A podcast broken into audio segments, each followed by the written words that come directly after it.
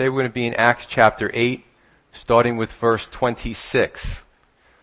The last time we were together, we learned a poignant lesson about ministry by comparing uh, Philip the deacon and Simon the sorcerer and seeing the differences in their ministries. Today was going to be a continuation of Philip's ministry, and next week we're going to see Saul's conversion, to, who eventually becomes the Apostle Paul. Starting with verse 26. Now an angel of the Lord spoke to Philip, saying, Arise and go toward the south along the road which goes down from Jerusalem to Gaza. This is desert. So he arose and went, and behold, a man of Ethiopia, a eunuch of great authority under Candace, the queen of the Ethiopians, who had charge of all her treasury and had come to Jerusalem to worship, was returning, and sitting in his chariot, he was reading Isaiah the prophet. Then the Spirit said to Philip, Go near and overtake this chariot. So Philip ran to him and heard him reading the prophet Isaiah and said, Do you understand what you are reading? And he said, How can I unless someone guides me? And he asked Philip to come up and sit with him. So in context, we saw the last time and the time before that the Jerusalem persecution sends Philip to Samaria along with other believers. This is an impetus to a possible Samaritan Pentecost type event something big's going on in, in, Samaria because Simon the sorcerer sees the laying on of hands. He sees some incredible manifestations of the Holy Spirit, and he, in a moment of whatever, he, he wants to buy that power. So there's something big going on in Samaria, right? Now, I want to show you on the map that we have. For those of you who are listening, we have visual aids. Today we're going to be Uber Church. There we go. How do you like that? Okay, if you look on the map, I even have a pointer. Here's, uh, here's the Jerusalem area. Persecution spreads the believers outward. So some of them go up this way to Samaria, right? And then Philip goes up to Samaria. You have this event going on. And then he ends up, Philip ends up going south towards this road, which was a commonly traveled road between Jerusalem and Gaza. So Philip heads down this way uh, towards this road and meets the Ethiopian eunuch. And then we see later on he goes to Azotus and then Caesarea. Second map that we have um, gives a little bit more detail, and I hope that you're not having flashbacks to high school ge- geography, but I'm putting this up here for a reason. So what you have is you have the Middle East, you have Israel right about here, and then as we go towards Africa, you have Egypt, Sudan, Ethiopia and Somalia area. And this is called or considered the Horn of Africa, like the boot of Italy. It's not a horn or a boot, but it looks like it topically. So Ethiopia is situated by the Horn of Africa. Now I bring that up because the question is, and different scholars debate this, was he really from Ethiopia or was he from the old Nubian Empire? Those of you who study this, the Nubian Empire was right around here and the Nubian Empire got swallowed up by these three countries. Okay, so you have your geography lesson there. We, again, we're going to come back to this and we're going to talk about the distance that this eunuch travels. So that's really kind of crucial to the story here. Now, between verses 26 and 27, some time must have passed because the distance that I showed you in the first map from Samaria to the intersection of the road between Gaza and Jerusalem was greater than depending on the intersection point, was greater than 40 miles. So this was a good distance that Philip had to go from Samaria to get to this road to run into this Ethiopian eunuch. And he must have thought, I don't know what he thought. Um, in some, in sometimes in the scripture, God talks to a man or a woman and, and has them fulfill his will. And sometimes they're rebellious. Sometimes they are confused. Sometimes they don't understand. But even with Jonah, eventually he was obedient. So, I mean, just put yourself in Philip's position. He's got time to think about this. All this stuff is happening in Samaria, and God says, go into the desert. I could imagine Philip saying, or even thinking in his mind, wait a minute, I don't get it. Look what's going on in Samaria, Lord, and you want me to go into the desert? What gives here? Right? But he was obedient. He must have thought to himself, there must be some mistake. Why would I be going into the desert? What could there possibly be there for me to do in the desert? Look what's going on in Samaria. I'm just curious by a show of hands, how many of you in your own personal life like it when God calls you out of something that's happening to the desert. Because we, in our, in our lives, we all have desert experiences, don't we? Maybe some of you today have recently been in the desert. Maybe some of you today or this morning are in the desert right now, and you know what I'm saying. You're feeling my vibes, right? Lord, I was doing something. This is certainly inconvenient for me right now. There must be some type of mistake, Lord. You know, it's never fun when God calls us into the desert or out of our comfort zones. Either way, it's, it's not enjoyable. Into the desert or out of our comfort zones. But as we see with Philip, when we're obedient, even in desert experiences, the Lord can produce good fruit. It reminds me of Isaiah 35, chapter 6, or 5 and 6. I'll just read two quick verses here. Isaiah 35, verse 5. Then the eyes of the blind shall be opened, and the ears of the deaf shall be unstopped. Then the lame shall leap like a deer, and the tongue of the dumb sing. For water shall burst forth in the wilderness and streams in the desert. Obviously, this is messianic. This was some 800 years prior to Jesus coming on the scene. Uh, and it's messianic. It talks about his miracles. But also, streams in the desert. Is the, the Messiah's obedience produced incredible fruit in the hearts of the people at that time. And when we're obedient to God, God can make a desert wasteland come to life again, as he did with the children of Israel in the desert. It's desert. It's hot. It's dry. There's sand. There's nothing here. The children of Israel, what are we going to do? Maybe we should have stayed in Egypt. What do you want?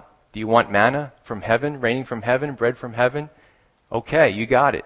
Do you want quail? I'll send quail to fly in. Do you need water? Water will come out of the desert. God can make streams in the desert. Pretty amazing stuff. And you gotta picture it. You gotta picture the desert overflowing and teeming with life. And that's what God can do. The angel of the Lord spoke to Philip and told him what to do. What did he tell him to do? He told him to be obedient to the scripture and obedient to God's will. God told Philip first via the angel, the angel of the Lord, and then he told him directly by way of the Holy Spirit, the scripture tells us. Unfortunately today, sometimes we can use that word term too loosely. Well, God told me. God told me this, or God told me that. Some want to use it as a way to seem maybe more spiritual than others. Some may just be confused about what God's voice says. And some may use it as a form of manipulation. Maybe a way to say, I want to do this, and I don't want you to question me because of course God told me. And if you're questioning me, you're questioning God. So don't question me on it. I had a, an example. Um, I was on staff for two churches, so I'll try to be as vague as possible. I remember a situation where uh, a man tried out for a, a specific ministry, and he had a lot of ability and talent. And it came time where he was set, set to go to be in this ministry. And uh, praise God, I found out uh, that he was having an ongoing adulterous relationship. So at the very least, I tried to get him on the phone and say, you know, is this true? And he said, yeah, it's true. And, uh, you know, it works for me and my family. And he said, because after all, God wants me to be happy. I actually went like this with the phone. Are you kidding me? I mean, you realize you can't be in ministry at this point, right? But it's amazing as if for the first time in history, human history, God's going to set aside His word and set aside His precepts and say to some individual, sure, you could break all my laws, no problem, just for you, I'll allow it. Or God told me to do something, and then God told me to do something else. And then God told me to abandon that and do something else, and on and on until it becomes confusion. The scripture tells us in 1 Corinthians 14:33 that God is the God of order not the God of confusion. I've actually loved people enough to say to them, and it, it, takes a lot of courage to say, you know what, I don't think God told you that. Do you realize that people could have been stoned to death in the Old Testament for misrepresenting divine fiat? Okay? In Deuteronomy 18, 20 through 22, it talks about the false prophet. You may say, boy, Joe, you're making a leap from somebody who says God told me a lot to the false prophet? Well, not really, because what is a prophet?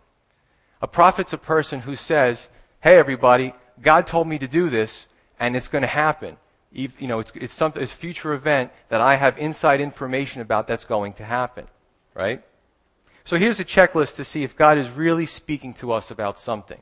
Some three good grounded rules for us to uh, be able to take in. Number one, what God tells us, does it go against His sacred word? Because you can rest assured that if you think that God told you to do something that goes against Scripture, I can guarantee you God didn't tell you that. Number two, does the suggestion in any way bring the Lord or His reputation, even as His representatives, us as His rep- representatives, does it bring the Lord dishonor? Because if it brings the Lord dishonor, God didn't tell us that. And three, does it cause confusion or chaos? Because the Bible tells us that God is the God of order again. To discern the voice of God could be one of the most difficult things to do for a believer, but you, we can start and we can learn to discern the Lord's voice more and more through prayer and being in the Word of God. Somebody talked to me about a game that um, I believe it was in another church. They did it with their uh, teenagers. And what they did was they spread out this big plastic sheet on the ground. And they had one of the teens get down on all fours and they blindfolded the teen, right? And then throughout that sheet, they would take oatmeal or some really gooey, disgusting stuff and they would plop it in different spots, sort of as landmines. And the person who was blindfolded had a coach on his right side, another teen who was the voice of God represented. And the voice of God would tell them how to negotiate their way through the plastic sheet without falling in the oatmeal or putting their hands in it. And if you put your hands in it, you lost. And then there was about three other people who went around the blindfolded person who would shout at the person representing your own thoughts, the voice of Satan, or any other thing that didn't represent God. And they would purposely give them the wrong directions so they would go into the oatmeal. And it was a really neat exercise for the people, for the kids to see how to discern the voice of God. If you follow the voice of God, you'll do well in life. God says it all the way from the Old Testament. If you do not follow the voice of God, all you'll, you'll get for yourself is heartache and sorrow. I often say that God directs my life. Um, and in hindsight, sometimes uh, I look back and I say, wow, God really was speaking to me. Sure, because hindsight is 2020, right? I rarely say God specifically told me prior to, and when I do, um, it usually means that I, I feel very strongly about what God's telling me. Well, God told Philip to follow his word, and that's what God is telling you and me. One thing I can be sure about what God told me is he told me to follow this instruction manual. That is, is definite. God wants to speak to us, but again, we, lear- need to learn how to discern the voice of God. And that starts with a relationship. That's why we preach relationship here. You know, my wife and I have been married for about 10 years now, and uh, there's times that I can finish her thoughts, and there's times that she could finish my words because we got to know each other so well, even in that short amount of time, that we just know each other. Certain looks that one of us may have, we can read those, those looks. Now, let me, let me bring that over to our relationship with God. I'm not saying you're going to, well, God can read my mind and yours, so we're sort of at a disadvantage. But the way for us to understand the mind of God, to be, to have the mind of Christ, is to have that relationship with God. Some people say, well, the religion thing is good for me. I'm going to stop there because the whole relationship thing between me and God is a little weird. I don't want to go there. But that's, that's not true. It, it's good to have a relationship with God so we know Him. We can have that intimate relationship with Him. Verse 27. We're introduced to the Ethiopian eunuch. Now, uh, Candace was the queen. Now, Candace was a dynastic title, uh, much like Pharaoh or Caesar. Pharaoh was, was like the king and Caesar was like was the emperor, right? A eunuch was an emasculated male. Um, and if you actually read some of this, the ancient writings, it was an awful practice that normally an invading army, when they conquered, that's why people would fight really hard not to be invaded, because a lot of the males would end up being uh, emasculated, which definitely wasn't a good thing. And what the reason why they did that was if they had to put people that they trusted in government positions. That was a way of saying, well, they couldn't reproduce, they had no desire for women, so if they were to watch the harem, or if they were to be in a governmental position, they would be assured that there wouldn't be a coup because those desires would be gone, right? Now, by the time of the Greeks and the Romans, some speculate that being a eunuch or the title eunuch was really a, more of a title than an actual physical uh, deficiency there. Either way, this was a man of authority, this eunuch. He was a treasurer, probably an African Jewish convert who was really seeking God. Now, why do I say he was really seeking God? Because if we go back to the, the slide, that's where the geography comes in again. Look at the trip that this man had to make. Whether it was Ethiopia or part of the old Nubian kingdom, look at the travel all the way up Africa, across, and into Jerusalem. Talk about a long ride to church. Sometimes people complain, gee, I gotta get up in the morning, you know, it's 30 minutes to church, boy, this is, maybe I'll stay home today. Now that should really put things in perspective for us. This guy had to travel months to get to church, right? Because where was the place to worship if you were a Jewish convert? You would go to Jerusalem. So it didn't matter where you were in the, in the world, you were required on certain feasts and certain holidays to actually make the trek to Jerusalem. And that was pretty, uh, you know, it, with, with a caravan, that was a pretty tough, tough trek through the desert. So this really shows this man's dedication. And I tell you, sometimes when we think about our dedication to the Lord, we have to look at this, this, this uh, eunuch's dedication to the Lord. Verse 28, he was reading um, the scrolls of Isaiah. Could have been the Septuagint version, which was available at the time. Uh, but this definitely was a man of status because not everyone could afford their own copies. It wasn't until the 16th century with the Gutenberg printing press that they were able to mass produce books and writings. Verse 31. The eunuch says to Philip, Philip says to the eunuch, you know, do you know what you're reading? And the eunuch says to Philip, how can I know unless somebody guides me? You know, the whole world is filled with people who ask that question. The whole world is filled with people who have that question. How can I know unless somebody guides me? And you know what? Sometimes God puts us in positions where we can actually reach those people and help to guide them. There was many men uh, in my life that were great men of God that even though I wasn't ready at different periods of my life. When finally it, the Word of God really took root in my heart, I still remember all these different men and these milestones of people who tried to help guide me through to understand the Lord. There was a situation that we had where uh, we have a, a kitten, and uh, he ended up getting worms. So I'm thinking, well, what good could come out of this cat getting worms except for me paying a hundred dollar veterinary bill? My wife takes the cat to the vet, and uh, it just is amazing the turn of events that, that ensued. She meets a young girl who is being introduced. She, I think she went, she's gone, going to one of the Calvaries and start learning about God, but still, she's in a fragile stage. And it was really cool because my wife got a chance to talk to her, and the girl had a lot of questions and a lot of spiritual attacks, maybe some opposition from friends, etc., family. And it was great because my wife was able to spend that time with her to help to guide her and to set her on the right path. So my question to you is, are you someone to guide? Right? Like Philip, are you someone to guide someone? Romans 10, I just want to read uh, three verses. 10:13. Paul says, "For whoever calls upon the name of the Lord shall be saved. How then shall they call on him whom they have not believed? And how shall they believe in him on whom they have not heard? And how shall they hear without a preacher? And how shall they preach unless they are sent? As it is written, How beautiful are the feet of those who preach the gospel of peace, who, bl- who bring glad tidings of good things. The word for preacher or evangelist comes from the Greek word euangelistes. Now there's a cognate word in the Greek that's euangelion, which means the gospel or good message, right? Good news. If we break down euangelion into its component parts, we have euangelion. And in the Greek, that means good message. That's literally what the gospel means. It's a good message. Now, some may say to me, but I'm not an evangelist. I don't have the gift of evangelism. Well, here's my question to you then. Could you give somebody a good message? Have you talked to somebody who's been ill? Somebody who's been in the hospital?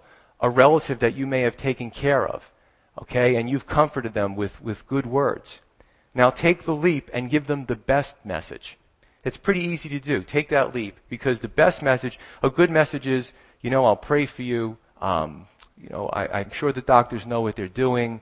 Uh, you know, have a good a good attitude. You know, be optimistic. I'm here for you if you need me. That's a good message. But here's the, the best message. The best message is we're all sinners. Okay, we're hopeless. we have nowhere to go but down to hell, right? But what God did was He found a way to bridge the gap between sinful man, rebellious man, and a loving, holy God. And there's a big chasm that can't be bridged. Until God came up with the idea to send His Son Jesus Christ into the world to die for our sins, to die a substitutionary death, to shed His blood on the cross. Uh, on the third day He rose again in fulfillment of the Scriptures. And if we just believe in Him, He's that bridge. And He brings a holy God, a loving God, with sinful man. He took the sins of the world and, he's, and we've crossed that bridge again. That's a great message, isn't it? That's the best message that's out there. What can I do? I'm insignificant. Well, just like my wife and many other people here, you can be at the right place in the right time, be sensitive to the Spirit's leading, and you know what? Maybe you don't have all the words, maybe you, you don't have it all put together in your heart, but you know what Jesus says? In those times, the Holy Spirit will give you the words that you need. There was a um, uh, conversation between D.L. Moody and a businessman, a guy he met for the first time. And uh, they're talking, and D.L. Moody, he, this man doesn't know it's, it's Moody. And Moody says to the man, I, I, Sir, I want to ask you about your salvation. And the businessman says, That's none of your business.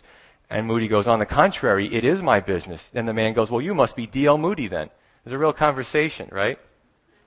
It is our business. I mean, not that we should be pushy and we should be sensitive to the Spirit's leading, but I, think if God could give us a heavenly picture like Paul got, and to really see what was going on in the spirit world and what was happening, you know, through the world, I think that we would say, boy, we would be a little bit more on fire for the lost. We need to have that, that fire for the lost.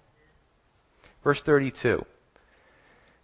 The place in the scripture where he read was this, quote, he was led as a sheep to the slaughter, and like a lamb silent before its shearer. So he opened not his mouth. And his, in his humiliation, his justice was taken away. And who will declare his generation? For his life is taken from the earth. So the eunuch answered Philip and said, I ask you, of whom does the prophet say this? Of himself or of some other man? Then Philip opened his mouth and beginning at this scripture preached Jesus to him. Now as they went down the road, they came to some water, and the eunuch said, See, here is water. What hinders me from being baptized? Then Philip said, If you believe with all your heart, you may. And he answered and said, I believe that Jesus Christ is the Son of God. So he commanded the chariot to stand still. And both Philip and the eunuch went down into the water, and he baptized him. Now when they came up out of the water, the Spirit of the Lord caught Philip away, so that the eunuch saw him no more. And he went on his way rejoicing. But Philip was found at Azotus, and passing through he preached in all the cities till he came to Caesarea. In verse 35, he says, beginning at this scripture, beginning at this scripture, and then you see where I put it in quotes. Isaiah 53, 7 through 8 is juxtaposed into this portion of the books of Acts, the book of Acts. So my question is, if he was beginning at this scripture, where else did Philip go? Well, what do you think? Maybe the New Testament? Maybe Romans? Maybe Matthew? Hey, those weren't written yet. Apparently, or many believe that James, the book of James, was actually one of the earliest New Testament books, which was written somewhere between AD 46 through AD 49. And at this point, the Apostle Paul is not even converted yet. We'll see in, in Acts chapter 9 his conversion. So that eliminates him. So what is Philip referring to? Where, where is he going? From what scripture to where? Well, he starts at Isaiah. Obviously, he's going into the Old Testament. What people don't realize is you can lead a Jewish person to their beloved Messiah through the Old Testament. If God has put on your heart a love for the Jewish people and the desire to give them the good news of salvation, He'll also give you a desire for the Old Testament. Some people are intimidated by the Old Testament. But just like the apostles in the beginning, they didn't get a lot of Jesus' teachings. A lot of it actually didn't come to fruition even until after the ascension.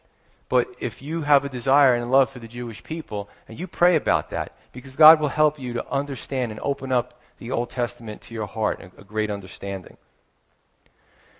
In case in point, uh, let's go back to Isaiah 53. Let me give you a little bit more of this picture. I'll just read seven verses. Now remember, this was written close to 800 years prior to Jesus presenting himself via the virgin birth, right?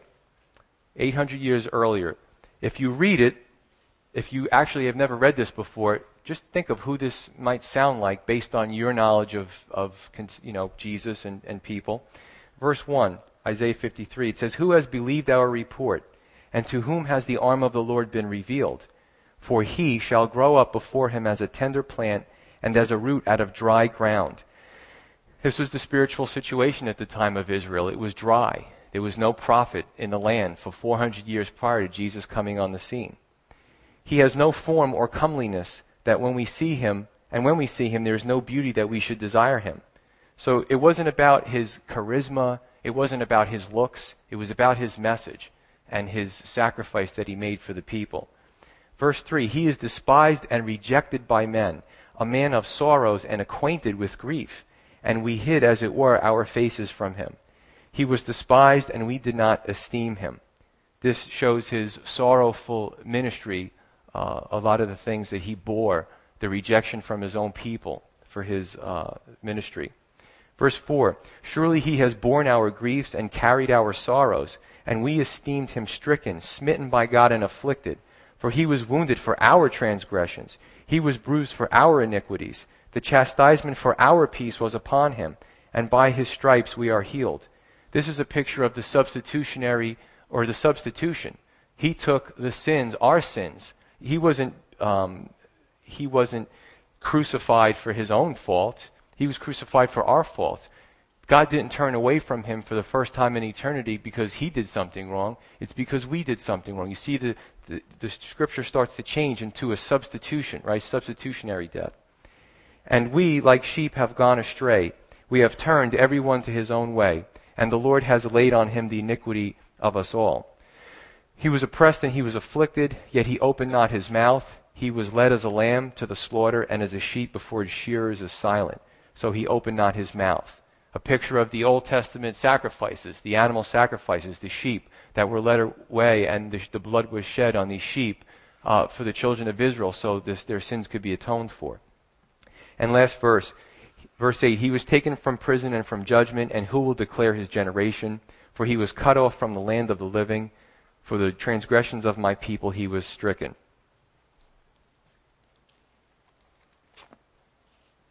This was a picture, the, all of Isaiah 53 is a picture of the Messiah's birth, his life, his ministry, his sufferings, his substitutionary death, and his resurrection.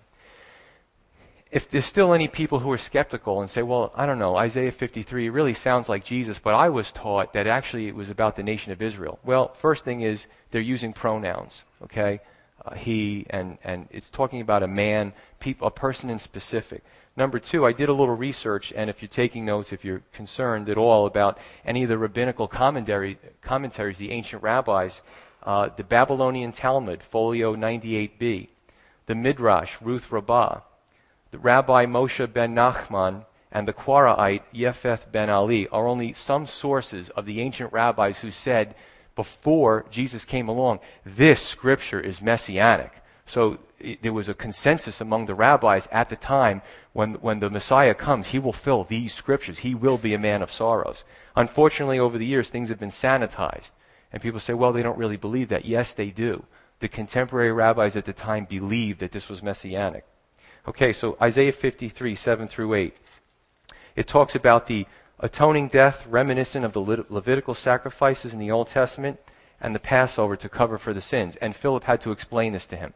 The eunuch said, Well, you know, is, is it talking about him or is it about another man? And Philip guided him through that scripture. Verse 36, he had a desire to be baptized, the eunuch. He saw water and he says, What hinders me to be baptized? He had a desire to identify with Christ. And the Greek word for baptism indicates a total immersion. So he sees this body of water and he wants to get dunked, right? Kind of reminds me of, um, was it August 11th? We went to Ocean Grove as a church with other churches to do the baptisms in the ocean. And it was really an awesome day. I, lo- I really look forward to the baptisms. Although I don't know why we always do it on the same time because every time we go, ha- the lifeguards have the red flags and that means it's a rough surf. But, uh, so, you know, this is the situation. I'm there and you know the red flags are up. There's rough surf. The, the waves are crashing down. And why is it that the majority of the people that want to be baptized all tell me secretly, I can't swim, so hold on tight to me? So you got the red flags, right? The people who can't swim, and then a woman comes up and she's had back surgery. Boy, put a little more pressure on me. Anything else? but you know what was cool? They loved it. We got a lot of pictures of the baptisms. People were coming up out of the water with smiles and with rejoicing with their hands in the air. And uh, I loved it. Anthony loved it. They loved it. We all loved it. And I could just picture this Ethiopian eunuch saying, what stops me from going in that water right now and you baptizing me? And he was excited to go in that water. What we'll also see too is that in the Bible, um, curiously absent from all the baptisms are infants. They're all adults. And whether we do a baby dedication or whether we do a baptism, it's, an, it's a mature decision to say, hey, I want to identify with Jesus Christ. I was baptized as a baby. But I also got baptized as an adult because I don't remember anything as a baby. So I did it again. But that doesn't mean we don't baptize children because was it last year there was a young girl, she was eight years old, and she's like, I know what this means, I want to be baptized. All right, let's do it. So it was great. Verse 40. As we saw on the, on the screen, Azotus, he's all of a sudden taken uh, from that road with, with the eunuch. His job has been done. He goes to Azotus, which is on the west coast, or on the east side of the Mediterranean, but the west coast of the land of Israel, uh, which is 20 miles north of that Gaza Jerusalem road, and then he goes all the way up to Caesarea, which is 60 miles north. Okay, so this is where he goes. But in Acts chapter 21, and again, the Bible doesn't say stuff in here for no reason. Everything has a meaning. In Acts chapter 21, we see that Paul and his companions meet Philip at his home in Caesarea. He's still there, like I believe 20 or 30 years later. And he is still known as an evangelist. In 21, it says Philip the evangelist's home. So Philip is still going strong. The Bible is clear about finishing strong. It's good to start out with a bang. Some people, they get saved, they're so excited, they want to do, do, do. Good to start out with a bang. It's good to have that excitement, but it's more important to finish strong because the Apostle Paul tells us that. Unfortunately, some listening to uh, sermons all around the country today, some people are really, really excited. But some of those, a small percentage, maybe a, mediocre percentage, won't even go the distance. They won't even finish the race. Some will barely hold on to the faith. Some will start out with a bang, but a few years later they'll barely hold on to the faith because what the world has to offer is equally as attractive with what God has to offer and they, they do the dance, the double-minded dance. You know, they're, I, I want to go to heaven. I want to be with Jesus. But man, look at, look at, I could have money, I could have this, I could have that, I could have fame, and they just go back and forth. And unfortunately, this happens a lot in Hollywood. People who are famous and wealthy, they, they, you hear about a conversion experience, and they go back and forth. You know, the 60s was the, there was like the Jesus movement. And a lot of these artists, you know, hey, Jesus, Jesus, where are they now? Where have they finished? Some of them are just, they've just totally denied the faith. So uh, it's just something to look at. Others will develop a Christian community mentality and refuse contact with the outside world and not even realize they're doing it. Sometimes Christians get into the mentality of, okay, my kid's got to be in a Christian school. I've got to have Christian friends. I've got to have Christian this, Christian that, Christian this. And what they find out is that one day they wake up and they're completely cloistered from the outside world. I actually find it very refreshing to go uh, on my police job and meet people who don't know the Lord and to somehow have an effect on their lives. It's exciting. You know, it's refreshing. Salt can't be salt to other salt. Salt and light has to be to a, a decaying world, not to other salt. We need to get up out of our comfort zones and start reaching these people, right? I remember uh, some months ago, um, I don't know, some months, some years ago, I uh, was out of work. I was pretty new on the department, and uh, I was out of work because of a physiological reason, and I thought that I was never going to go back to work, and I was going to have to leave my job. And I remember counseling with Pastor Mark Nigro, who's now a uh, pastor in Italy. Uh, he started a church in Italy a few years back. And I counseled with him, and I said, I think the Lord is leading me to be a pastor. And he said, slow down. he said, you know, Joe, a lot of people covet our position. This man had, he still does, he has incredible wisdom. He goes, a lot of people covet our position being here on staff in a church, pastors. He goes, but you know what? I covet your position. I was like, what are you talking about? He's like, Joe, I could get out of this office, walk all around this building in this complex, and not have one person to talk to about the Lord. All day long, I talk to saved people. He goes, You have the opportunity to go out into the world and share the gospel with people. I'll tell you what, I never forgot that counsel, how true it is, right? So run strong, but finish strong, right? Now, I just want to come back to a point with all this. So, with all that was going on in Samaria, what was God's purpose in ministering to one Ethiopian man. It seems like God did a lot of work to get Philip to pull him away from Samaria where he was doing good things, to get him on this road some miles away, to get a hold of this uh, Ethiopian eunuch, give him the gospel, talk to him, and then boom, he sends him somewhere else. Why did he do that? Why did he just pull him out there like that? Well, Ethiopia today, I actually was reading about Ethiopia since doing this study, um, is one of the last few strategic bastions against Islamic takeover in Africa. Africa is comprised of some 45 plus countries. People think Africa is a country. It's not. It's a continent. It's 45 plus countries with different governments, different faiths, a, a lot of different things going on there. And there's really an a, a underground spiritual hidden battle for the continent of Africa.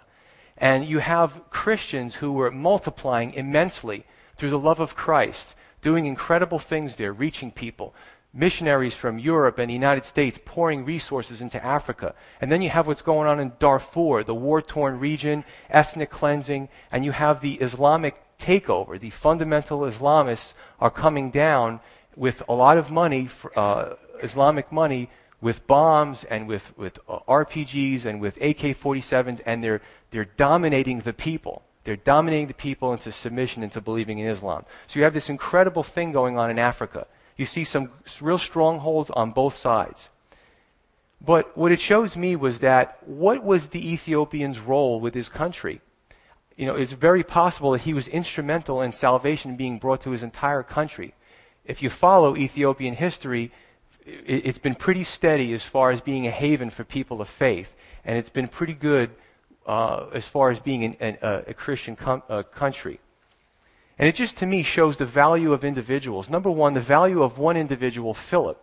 He was obedient to go into the desert and, and say, you know what, I don't really get what's going on here, but I'm going to be obedient to you. And also the obedience of the Ethiopian eunuch to be receptive to the word, to be receptive to the Holy Spirit, and to take that newfound faith back to his country. So what it shows me here is that God cares big time about individuals. Some individuals in this world make incredible impacts on people look at D.L. Moody. That one person you talk to may become a D.L. Moody, may become a William Tyndale, may become a Charles Stanley, or a Lloyd Pulley, or one of my all-time favorites, Anthony DeBrito back there. I, I was serious about that. So it just goes to show you the, the value of the individual that God sees. And talk about streams in the desert. It's just amazing with something that seems so spiritually dry, how if you're obedient to God, He could bring life into that desert and turn it into a lush paradise. So it goes to show me that obedience to God leads to, leads to fruit produced. Now, sometimes seen in our lifetime and sometimes not. And see, that's the most frustrating part, especially to me when you, you're laboring and you're laboring and you're laboring, and sometimes you don't see the fruit. But we're not always going to see it on this side of eternity. And my wife will be sure to tell me this next time I get into a slump. She says, listen to your own messages. She's very good like that. Uh, but definitely the impact, the impact will be felt all throughout eternity. Let's pray.